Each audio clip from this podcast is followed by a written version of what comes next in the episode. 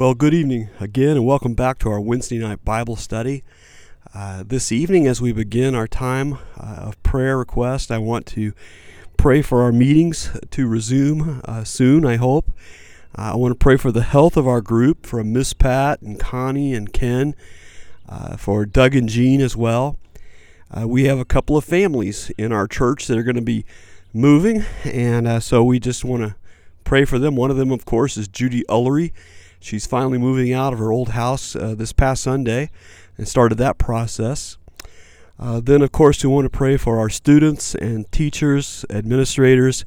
Uh, this past Monday, of course, the governor announced the closure of schools for the rest of the year and that we'll be keeping to distance learning.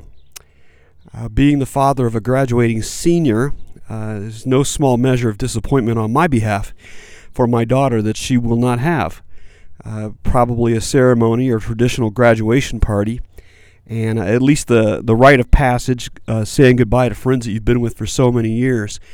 Uh, she is handling it like a champ. Uh, I wish I could tell you I'm handling it as well as she is, but I do want to ask you to be in prayer for our seniors in high school, for our teachers and students, and then I want to ask you to be in prayer for my mom, Hazel Warak. She did have a fall yesterday. Uh, last evening, she was very confused. Today, she was sounding much better on the phone, so I'm thankful for that. But uh, it just reminds me of the uh, distance, the separation that we have from people that we love and wanting to be there with them. And so uh, let's go ahead and go to the Father in prayer. Uh, Heavenly Father, I just bless you for this uh, beautiful day. I thank you for the sunshine we've had.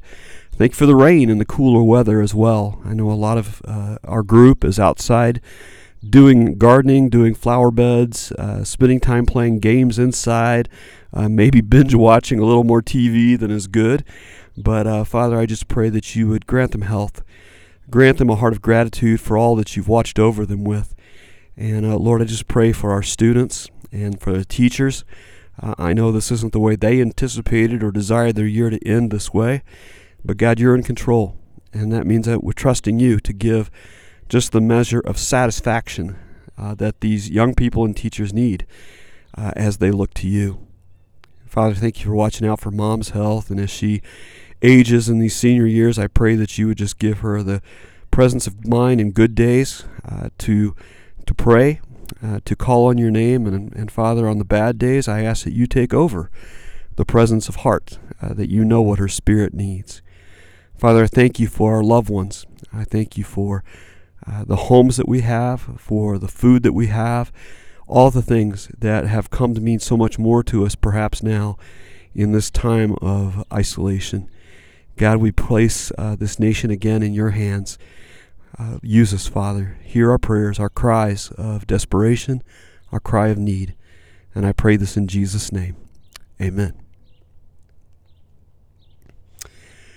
Well, tonight we get back to uh, the book of Jude again after our reboot last week. And to lead into it, of course, I'm, I'm still focused on the beauty of Easter and missing out on that opportunity to be face to face with everyone. But I was reflecting earlier today, you know, among all the emblems of the world, nothing is as admired, as glorified, as worshiped, or even vilified by the enemies of Jesus more than the cross. Uh, it was not only the instrument of Christ's suffering and death, it is the instrument of our salvation. And the history of the cross as an instrument of penalty and torture and death is an interesting thing that really that's not the purpose of our study uh, tonight to go deeply into that. Uh, we really don't know when men started using it though. Uh, the first trace kind of leads us back to India as early as 2000 BC, uh, when Polycrates, this tyrant of the Greek island of Samos, was put to death by the Persians in 522 BC. His body was uh, then crucified. The Jewish king Alexander Jannaeus, king of Judea, uh, from 103 BC to 76 BC, he crucified 800 rebels in the middle of Jerusalem. And so by the time Jesus was born, it was a very familiar sight. Uh, Alexander the Great is reputed to have crucified 2,000 survivors, as well as the doctor uh, who unsuccessfully treated Alexander's friend Hephaestion. but the uh, 2,000 survivors were from his siege of the Phoenician city of Tyre. The Romans, of course, used it on uh, a colossal scale. They, they perfected its use of it. Publius Quintilius Varus, a Roman general, is said to have crucified 2,000 Jews on one day at the gates of Jerusalem. Marcus Licinius Crassus, another general and often called the, the richest man in Rome, he lined the road from Capua to Rome with 6,000 slaves that he captured at the end of the uh, Spartacus revolt and crucified all along the roadside. Uh, Augustus is said to have crucified 6,000 slaves once in Sicily. Crucifixion is, is a terrible death of exhaustion, of wounds, and of thirst, of exposure uh, to the, the heat of the sun, the drying wind that would magnify the thirst and pain. And sometimes the crucified would last two or three days, maybe a week or even longer before they died. And you know, there's many types of crosses. Christ himself is most often depicted as dying on a Latin cross rather than a, a Roman cross. But by the time of Constantine in 300 AD, it became the first acknowledged symbol of our faith as Christians. Uh, he was the one that out, outlawed it as a form of punishment. And later, Christian nations started to use the cross as a symbol on their coat of arms. And today, 32 nations have crosses on their flags. Uh, the flag of the United Kingdom uh, often we think of as the Union Jack, has three crosses St. Andrew's Cross, St. George's Cross, and St. Patrick's Cross, all on the same flag. Uh, even city seals, like Springfield, Ohio, include the cross in their design. Uh, through organizations like the Red Cross, it's, of course, an international symbol. There's a huge 25 foot wooden cross that stands above the fields of the buried horror of the Belsen concentration camp. And then there's a very tiny cross placed there by Sir Edmund Hillary, the first man to conquer the peak of mountains, and it is buried in the snow and the ice on the summit of Mount Everest. But the worst suffering and the most symbolic piece of all of the cross was, of course, Christ bearing our sin. Uh, he became sin for us. And I think Jude, in writing his little letter, I think we, as we reflect on that book, need to reflect on the cross as well. The author of Hebrews chapter 6, verses 4 through 6 says this There are those who have known the truth. These are they that have received the gift from heaven. They've shared the Holy Spirit. They know how good the Word of God is, and they know of the powers of the world to come.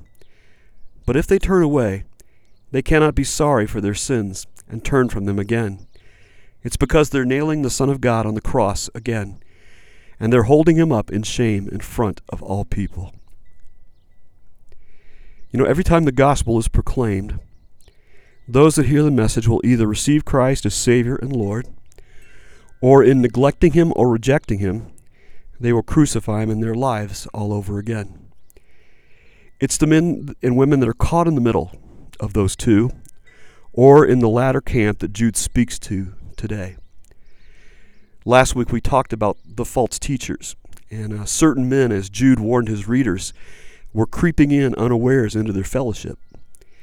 The Greek word perisduein is a very expressive word. It's, it's used of a criminal that has been exiled out of his home country and he's slipping secretly back in.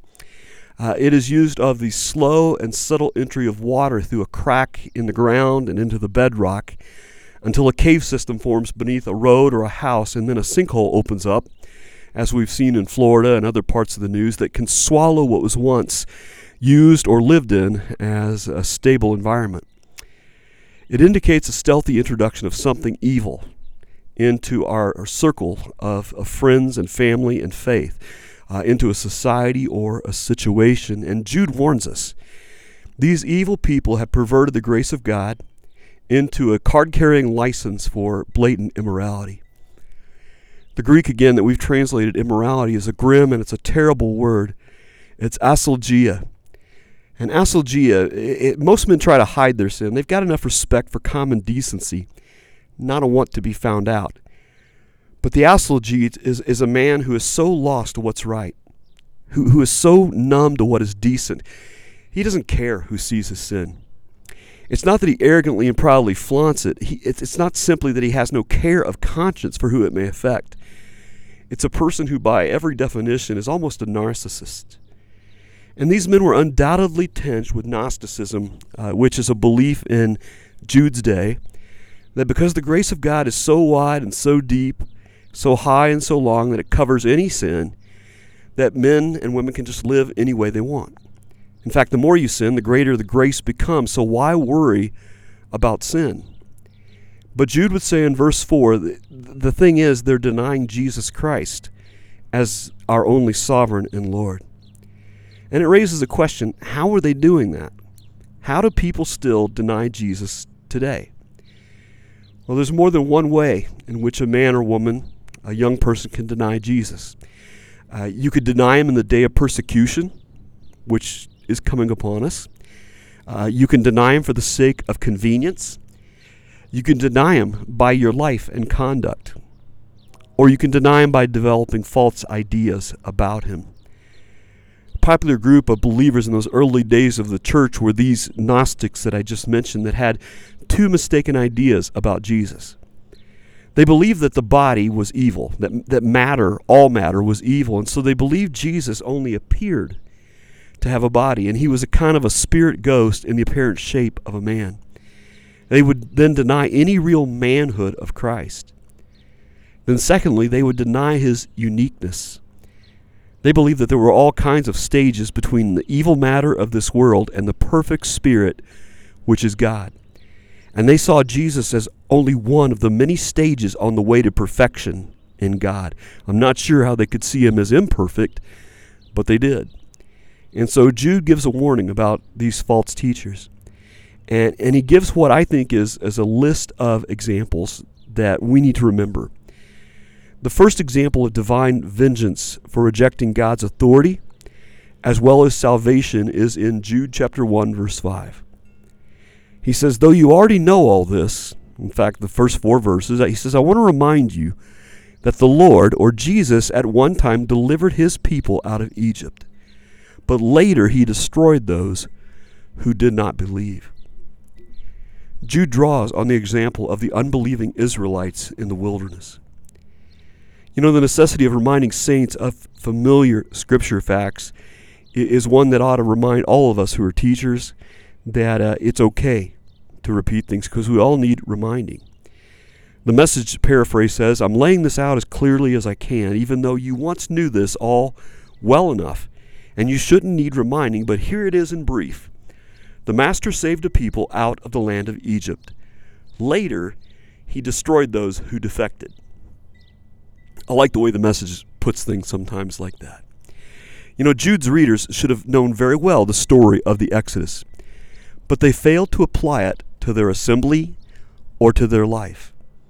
In fact, every Christian ought to be well acquainted with the Scriptures and know about deliverance and live as delivered people or as people who expect to be taken out, to be delivered. The Bible is a book for people of all ages, and knowledge is highly commendable in a Christian as well as goodness. Paul said back in Romans 15, if you remember, in the 14th verse, I'm fully convinced, my dear brothers and sisters, you're full of goodness. You know these things so well, you can teach others about them. But even the best of people need to have their pure minds stirred up by a way of remittance. Because remembrance is, is too often, you know, our memories, it's like the strainer that you, you put stuff into and it holds the gold and, and sifts the dirt out and the muck. Uh, I think of my first Sunday school class that I ever taught fresh out of college, was at the Fairfield Church of Christ, uh, north of Cincinnati, Ohio. Not only was my college professor of education there in the class, uh, there was a lawyer, Charlie Pater, there who had become a judge, still is today, as far as I know. Uh, there were elders in the class, and it was so um, daunting to stand up before these people that I just I pictured so far ahead in the life of faith and belief, and including my professor that I still love to this day. Matter of fact, he um, he dedicated both my daughters when they were born. But then he reminded me one day, Bill, even though we're older, doesn't mean we don't need to be reminded in the faith. We all need reminders. And the saints in, in Jude's day and today needed a reminder of a famous deliverance The psalmist said in Psalm 81 6, I removed the burden from their shoulders. Their hands were set free from the basket. When I, you know, when I study the world population figures today and I see how many people there are on this earth, there's about 331 million people in America. The world population clock shows uh, 8 billion, uh, 794 million plus people. We're going to have over 9 billion plus people by 2040. And that to me is staggering. Uh, India is closing in on China, and by 2022, it's going to have 1.4 billion people. And how great it is to me that God's love can reach and deliver every single one of them. And, and friends, if God can do that today, it's good to remember what He did then as He looked at His beloved people Israel moving burdens of rocks and boulders on their shoulders and, and mud and straw and baskets. God said they got to put them down because of me. There was no difficulty that could ever hinder Israel's deliverance from Egypt. And there's no difficulty in our life that can hinder our deliverance from God. Think about Israel, too. They went down to Egypt as a family, but they came out of it a nation. And we might be going into this time of isolation as, as families. I'm praying that we come out of this as a stronger church, a nation of a church. This nation of Israel, they carried the destiny of the world from its very first covenant promise. Remember back when God spoke to Abraham in Genesis 12, verses 2 and 3? He said, I'll make you a great nation and I'll bless you. I'll make you famous.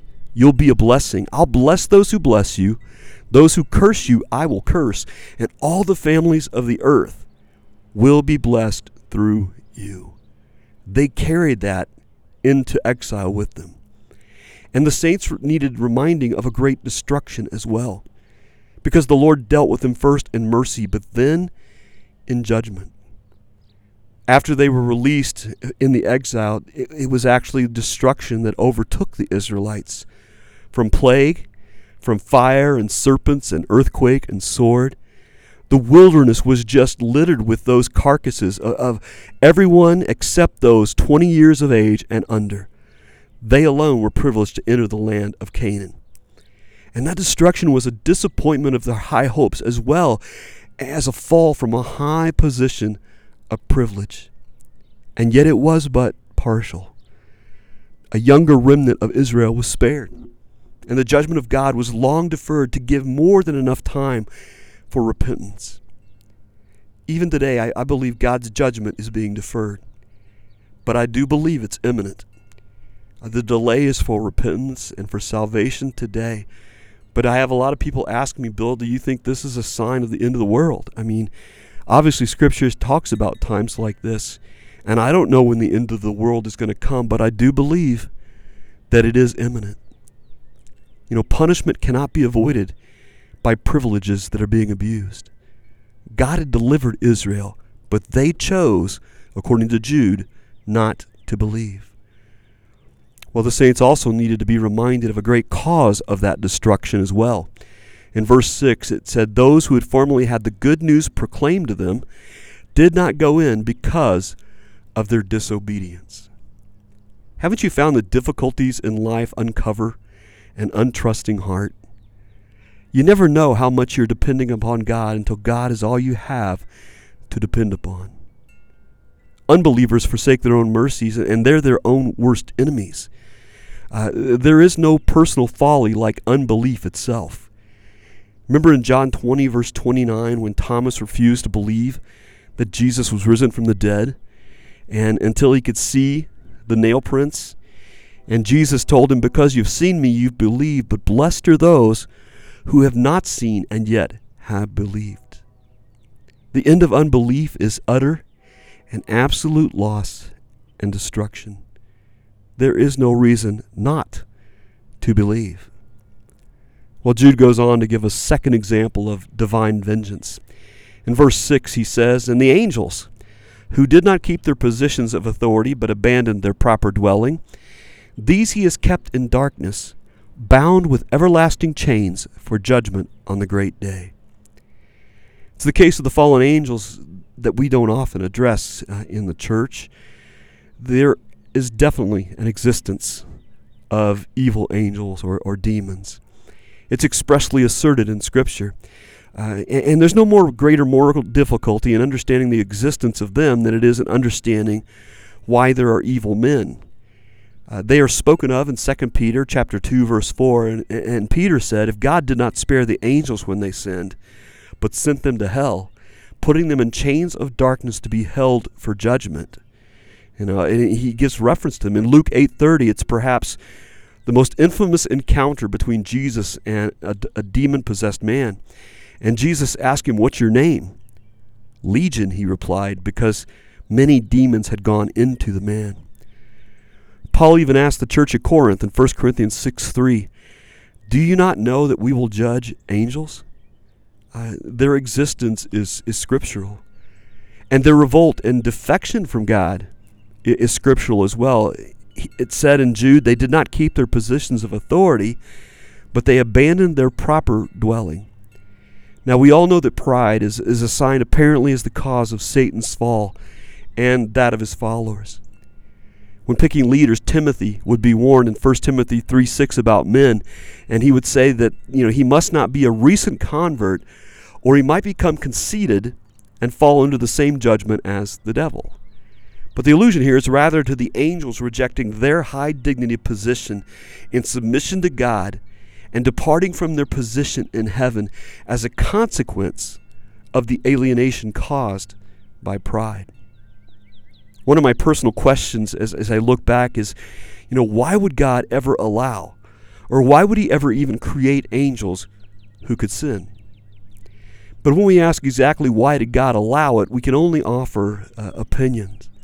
God allowed angels, including Satan, to sin, perhaps because it was within His sovereign plan to do so. I mean, I believe God is, is the, the Lord of all history that nothing happens outside of his will or control, and maybe God allowed angels to sin so that the Lord God could perform the greatest act of love, namely laying down his life for others. Remember what Jesus said in John 15 33 was the greatest act of love? Greater love has no man than this, than to what? Lay down his life for his friends.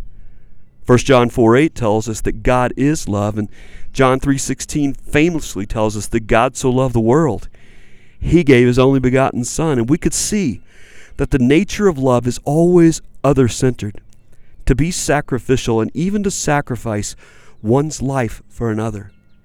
Since the Bible says God is love, maybe it was necessary for angels to fall so sin could enter the world and so that Jesus in the incarnation could die and by that death redeem you and me. Some might argue that maybe God allowed the angels to fall because it was according to their free will. In other words, they're just like us. They had free will choosing to stay with God or not stay with God. And the Lord allowed them to make that choice. Again, we don't know why God specifically allowed the angels and Satan to fall or to allow sin to enter into existence, but we can trust this God, in His great sovereignty and wisdom, he allowed it for reasons that ultimately will bring glory to Him. It will vindicate His purity, it will demonstrate His love, and it will show His absolute power above evil. The revolt of these angels was one simply to dishonor God. They slighted the place of His glory. Now, the motive for Satan's rebellion may very well be found if you go back into the Old Testament in Isaiah 14 starting in verse 12. How you've fallen from heaven, O star of the morning, son of the dawn. You have been cut down to earth, you who have weakened the nations. But you said in your heart, I will ascend to heaven. I'll raise my throne above the stars of God, and I will sit on the mount of assembly in the recesses of the north. I'll make I'll ascend above the heights of the clouds, and I will make myself like the Most High. The angels followed in that same desire. Well, they, they were also the highest order of his creatures, and, and they might have found their happiness in obedient service. Psalm 8 5, that's later quoted in Hebrews 2 7, says, uh, Lord, you've made them a little lower than the angels, us, you and me, and crown them with glory and honor. But with the evil angels, an evil nature can't endure, nor can it either enjoy the joys or the holiness of heaven. And it's a sin for the highest being to exempt himself from service. Hebrews 1:14 says, "Aren't all angels angels ministering spirits sent to serve those who will inherit salvation?" It's the angels who chose to serve themselves that were cast out of heaven. Those who remain remain as messengers of God that serve you and me as well. Well, then we're, we're told there they have their habitation in, in heaven. But look at the punishment of the, the evil angels. It said, the, These he's kept in darkness, bound with everlasting chains for judgment on the great day. I think that there is a present judgment for them. They're kept in these everlasting bonds, these chains under darkness. That's the bond of God's power. Think of all the times that Jesus spoke about how the strong man had to be bound uh, by the one that was stronger than he, or that Satan, the serpent, was bound for a thousand years. Only God has the power to bind those evil forces. There are also the bonds of sin, as if to account for the dread consistency of him. 1 John 3 8 says, The one who does what's evil is of the devil, because the devil's been sinning from the beginning. The reason the Son of God appeared was to destroy the devil's work. There are also the bonds of a guilty conscience which causes the devils to tremble as they believe. James 2:19 declares, even the demons believe and tremble. And yet the restraint or torment cannot reform them. We should also remember though that the devils cannot hurt us unless we get tangled up in their chains. Calvin used to say, wherever they go, they drag with them their own chains, and they remain involved in darkness. The darkness under which they are held points to their miserable condition, as signified by their separation from the presence of God, brought about as it was by their own decision that is utterly irrevocable. So, all that is present judgment for them, but there's also a future judgment. It says they are kept for judgment on the great day. The Lord will judge the angels in that day, with the saints as his helpers. 1 Corinthians 6 3 says, Do you not know that we will judge angels? How much more the things of this life? Now that, that boggles my mind, and I'm not sure I can fully understand God's inclusion of us in, in that assessment. But that's what the scripture says.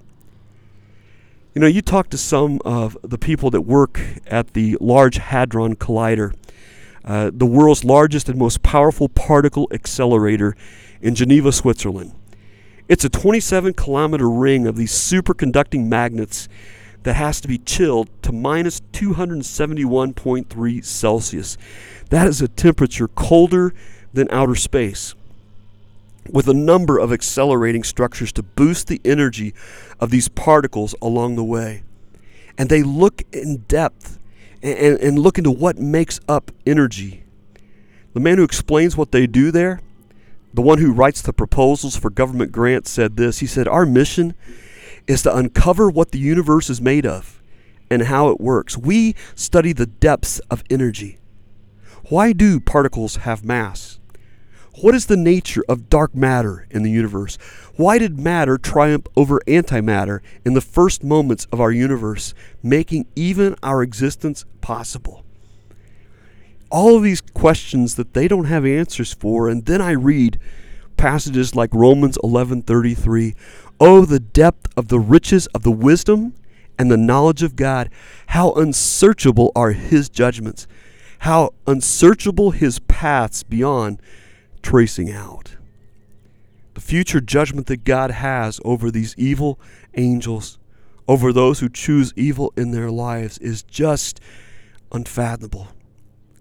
We're told in Scripture the devil will be cast into the lake of fire. We're told there'll be no more seduction of the wicked, and that means no further hurt to God's elect.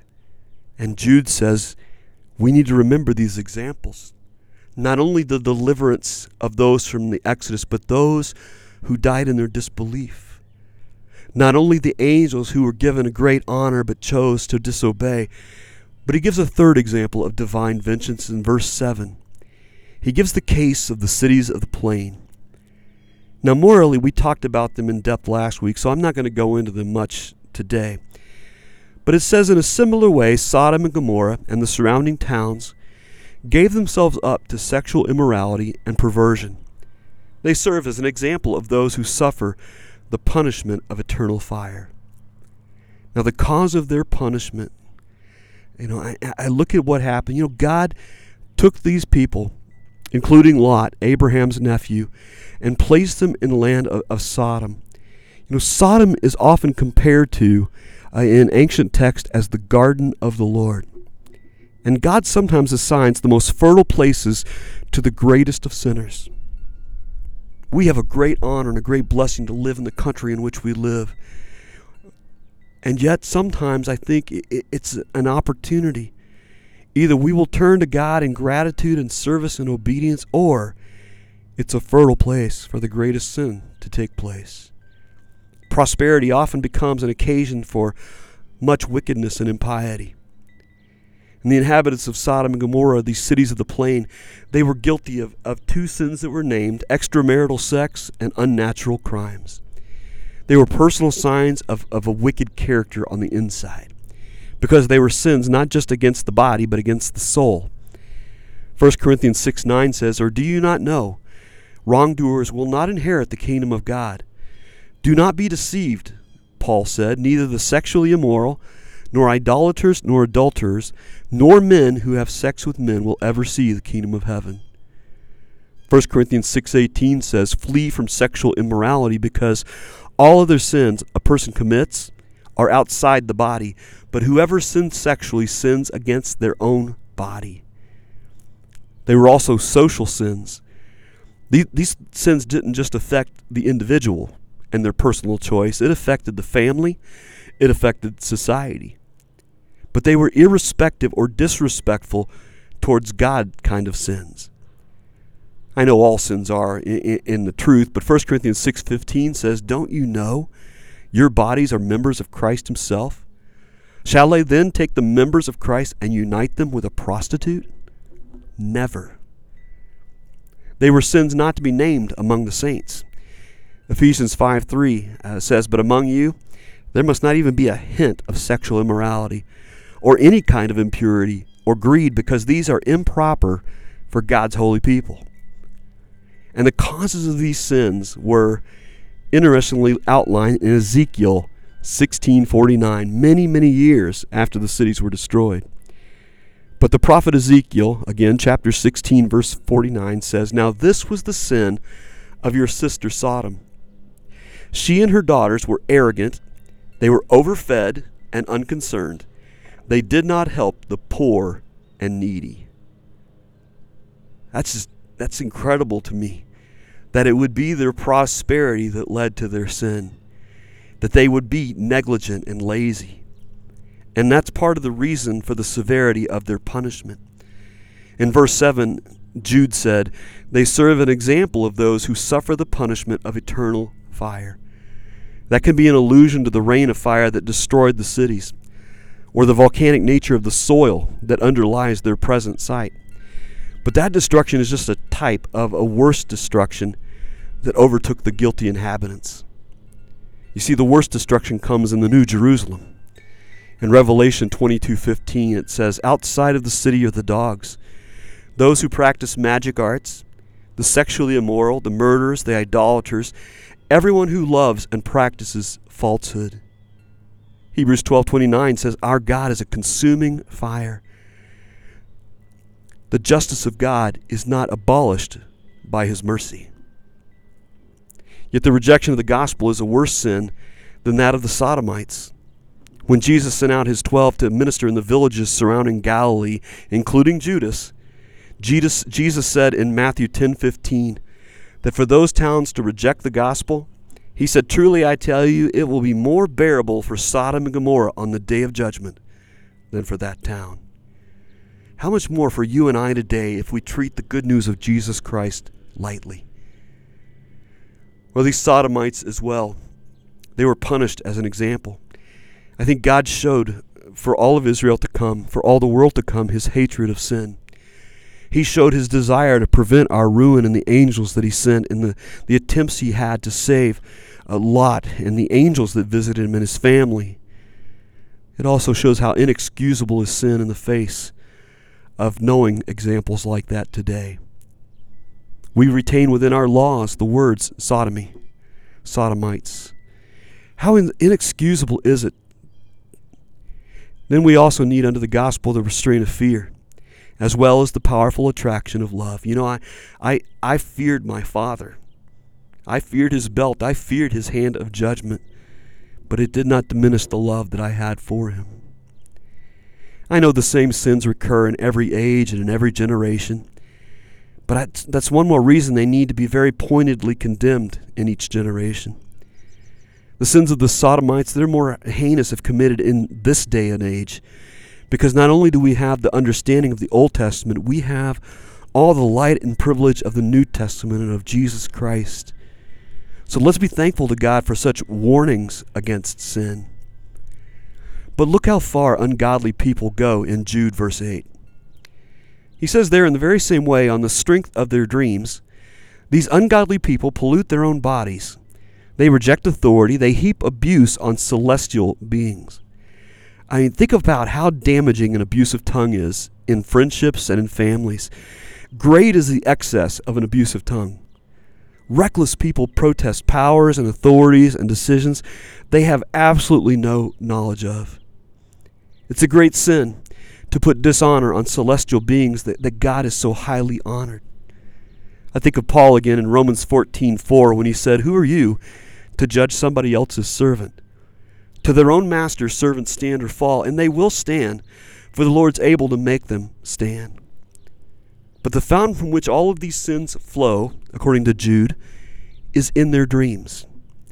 This threefold manifestation of an evil mind has its origins in the self delusion of sinfulness.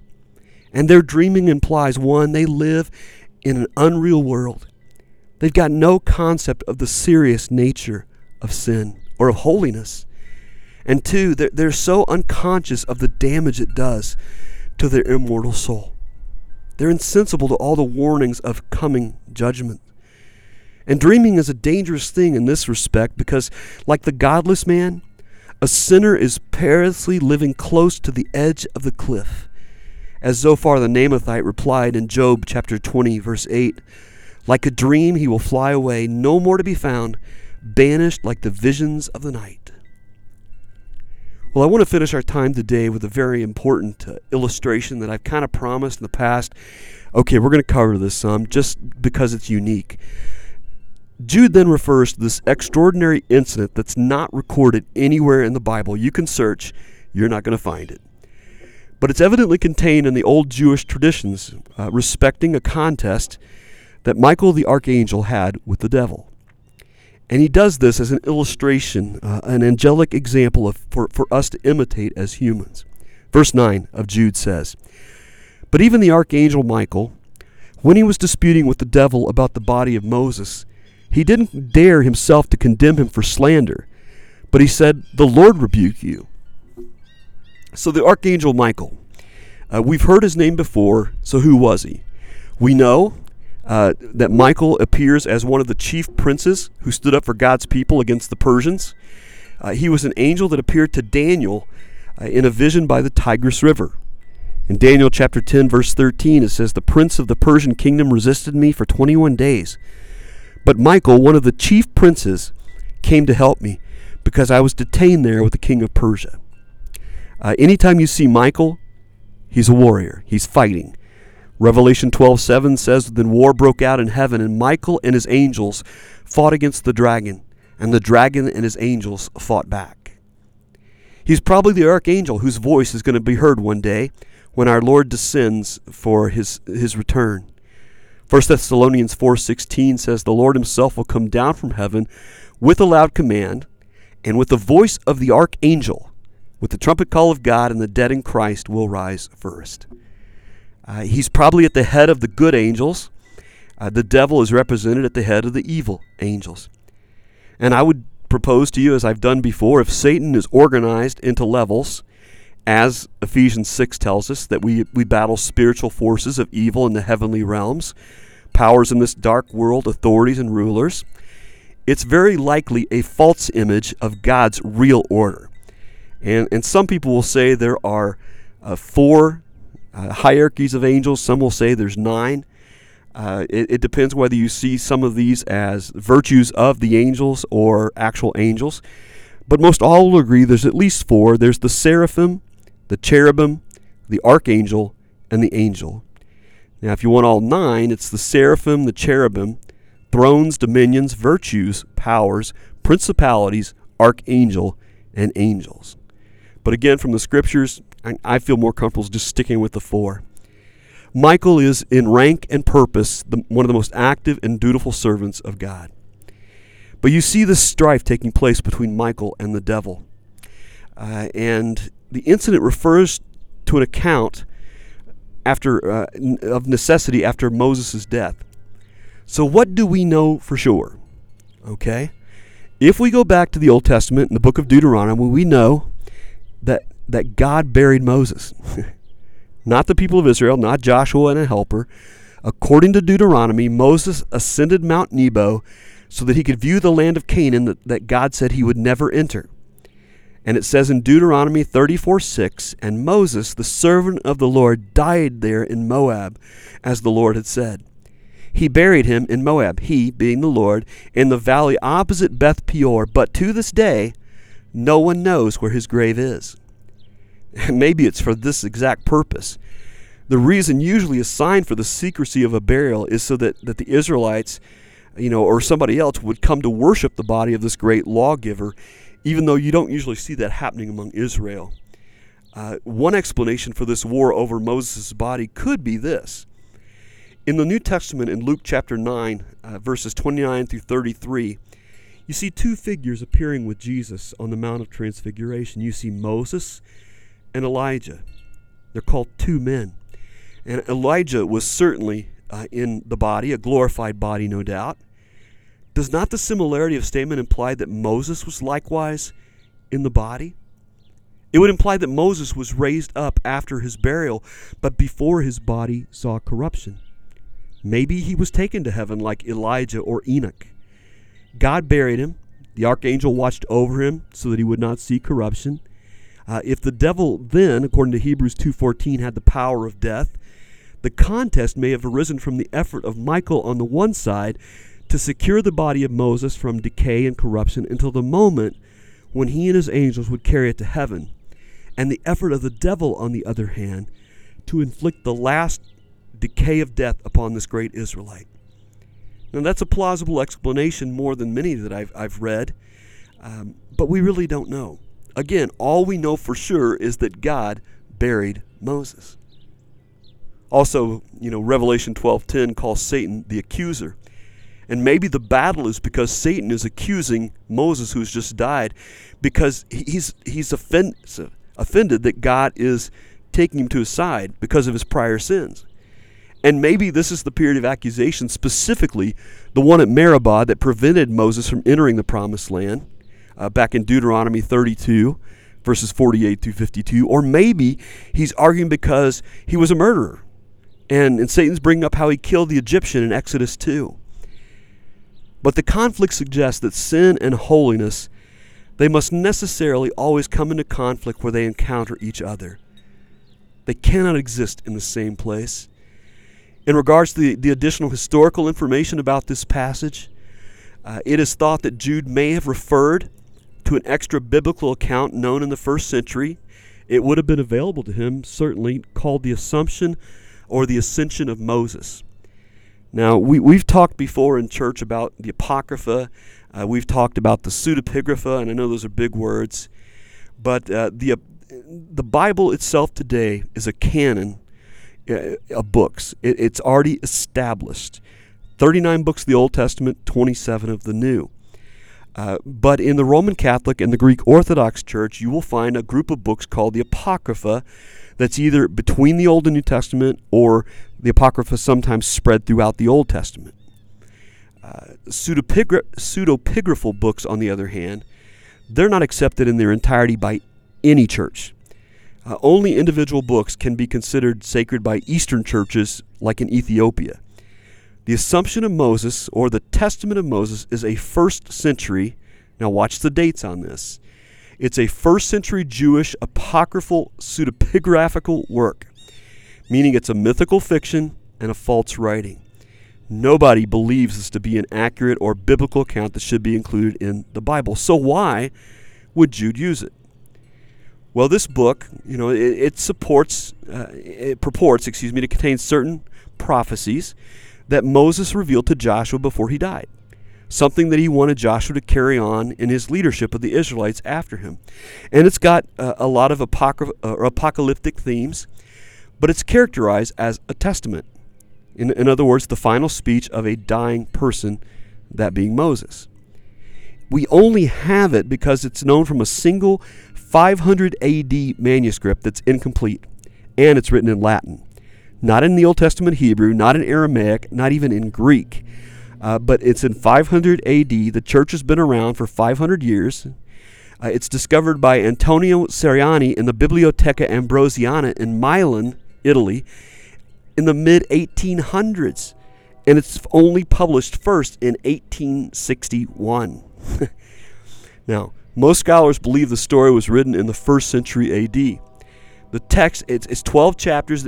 Basically, it talks about Moses dying, but it also talks about some of the history all the way up to um, the Hellenization that came with Alexander the Great and uh, the Antiochus Epiphanes and that Middle Testament period between the Old and New Testament. It talks about uh, the Hasmonean kings and Herod the Great, with his sons all the way up to the partial destruction of the temple in 70 AD. Uh, chapter 7 is, is way too fragmented. We don't have a clue what it's about, other than to say it's probably about the end of days. Chapter 8 talks about the Jews being persecuted by hypocrites. Chapter 9 is the narrative of a, of a Levite named Taxo and his seven sons, who, rather than give in to Greek influences, they sealed themselves into a cave to die for their faith. Uh, an interesting faith story. Again, not biblical. Chapter 10 contains an eschatological hymn or a hymn at the end of time. It talks about how God will arise to punish the Gentiles rather than redeeming them. So it's completely against what the Bible says, but that God will uh, exalt Israel and send a great priest messenger to work vengeance for Israel. And the last two chapters deal with Moses exhorting Joshua, don't be afraid. You know, history is just going to be an outlay of God's covenant and plan. The most striking feature of this little Assumption of Moses book uh, is the scathing condemnation of the priesthood before, during, and after the Maccabean period, between the book of Malachi in the Old Testament and the Gospels in the New, and the unsparing uh, deprecation of the temple services. Now, why would that be? Well, remember who's in charge of the temple and the priesthood in Jesus' day. It's the Sadducees. And what do they not believe in? the resurrection. They don't believe in it at all. And so, likely, the assumption of Moses in that first century was penned by a Pharisee uh, to get back at the Sadducees and make some of their own rules. And even though most of it is lost today, the account apparently included a description of Michael and Satan disputing over the body of Moses that would fit the context of Jude 1 9. Now, please, that does not mean that this lost book, The Assumption of Moses, is an inspired book. Rather, what it means is the story is known to Jude's readers. And it appears Jude, writing by his inspiration of the Holy Spirit, in 2 Peter, you know, 1 20 through 21, all scriptures God breathed and inspired. He used this particular account as an illustration. He uses it an illustration of respect that the archangel Michael had, in contrast with the disrespect of the false teachers whose pride would lead them in, into a great, great deal of sin. Well, let's wrap this up today. I want you to note that in this account, Michael overcomes the devil. You know, I, I'm reminded again and again of Scripture He that's in us is greater than he that is in this world. God is a great Savior and any strength that the angels display comes from God. Uh, I think of the story of D Day in Normandy. A French child called Beth was shot by the Nazis as they fled, and the bullet lodged close to her heart. And a Canadian soldier named Al jeopardized his life. He, he picked her up out of a ditch. He took her to a, an emergency field hospital. And they hadn't seen each other since he dropped her off. But on the 40th anniversary of D Day, Al returned to Normandy. And when Beth, now a, at that point in time, a beautiful middle aged woman, when she saw him, she had one word bursting from her lips as tears poured down her face. The word was Savior. We have a Savior that is in control of every victory. And in this archangel striving with the devil, it says he disputed with Satan, but he didn't himself dare to condemn him with slander. You know, he didn't offer defamation, false accusation, character assassination. He simply said, The Lord rebuke you. For him to do anything more would have been inconsistent with the angelic work to judge the devil. Uh, there is no cowardice in Michael not daring to sin. What's wrong for angels, friends, it, it could not be right for us to do either. Michael left the decision of the strife absolutely in God's hands. And it will always be God's power that restrains the evil work and the work of Satan himself. As a side note, it's instructive to us in our terms of dealings with Satan and demons. Rather than try to stand against them in our own authority, we're to seek the Lord's power against them. We call out to Him to intervene and trust in His power and authority. The thought that we have a God into whose hands we can commit our cause, it ought to make us more patient, more forbearing, and more forgiving. Well, I hope that helps you understand a little bit more this portion of Jude. Uh, and as we go on into what will be the uh, sixth in our series of lessons from the letter of Jude, uh, I want you to just kind of continue to read ahead, read through the book once a week. Uh, it's not very long at all, of course, but uh, I want to pray for your blessing. So let's close. Heavenly Father, I want to thank you so much for the examples that Jude gave us the examples of judgment and the examples of what the right responses are. We only want to live to please you. And Father, to do that, we'll need your strength. We'll need your ongoing guidance, your grace, and your power. Father, I pray for my friends, my, my st- students of the Bible right along with me, that you would teach us by your Spirit. That, Father, you'd be pleased with how we apply your word in our everyday conversations in life with our children, with our spouses, with everyone. God, you're worthy of it all. And I just bless you for being the light of life. In Jesus' name, amen. Well, God bless each of you. Have a wonderful week.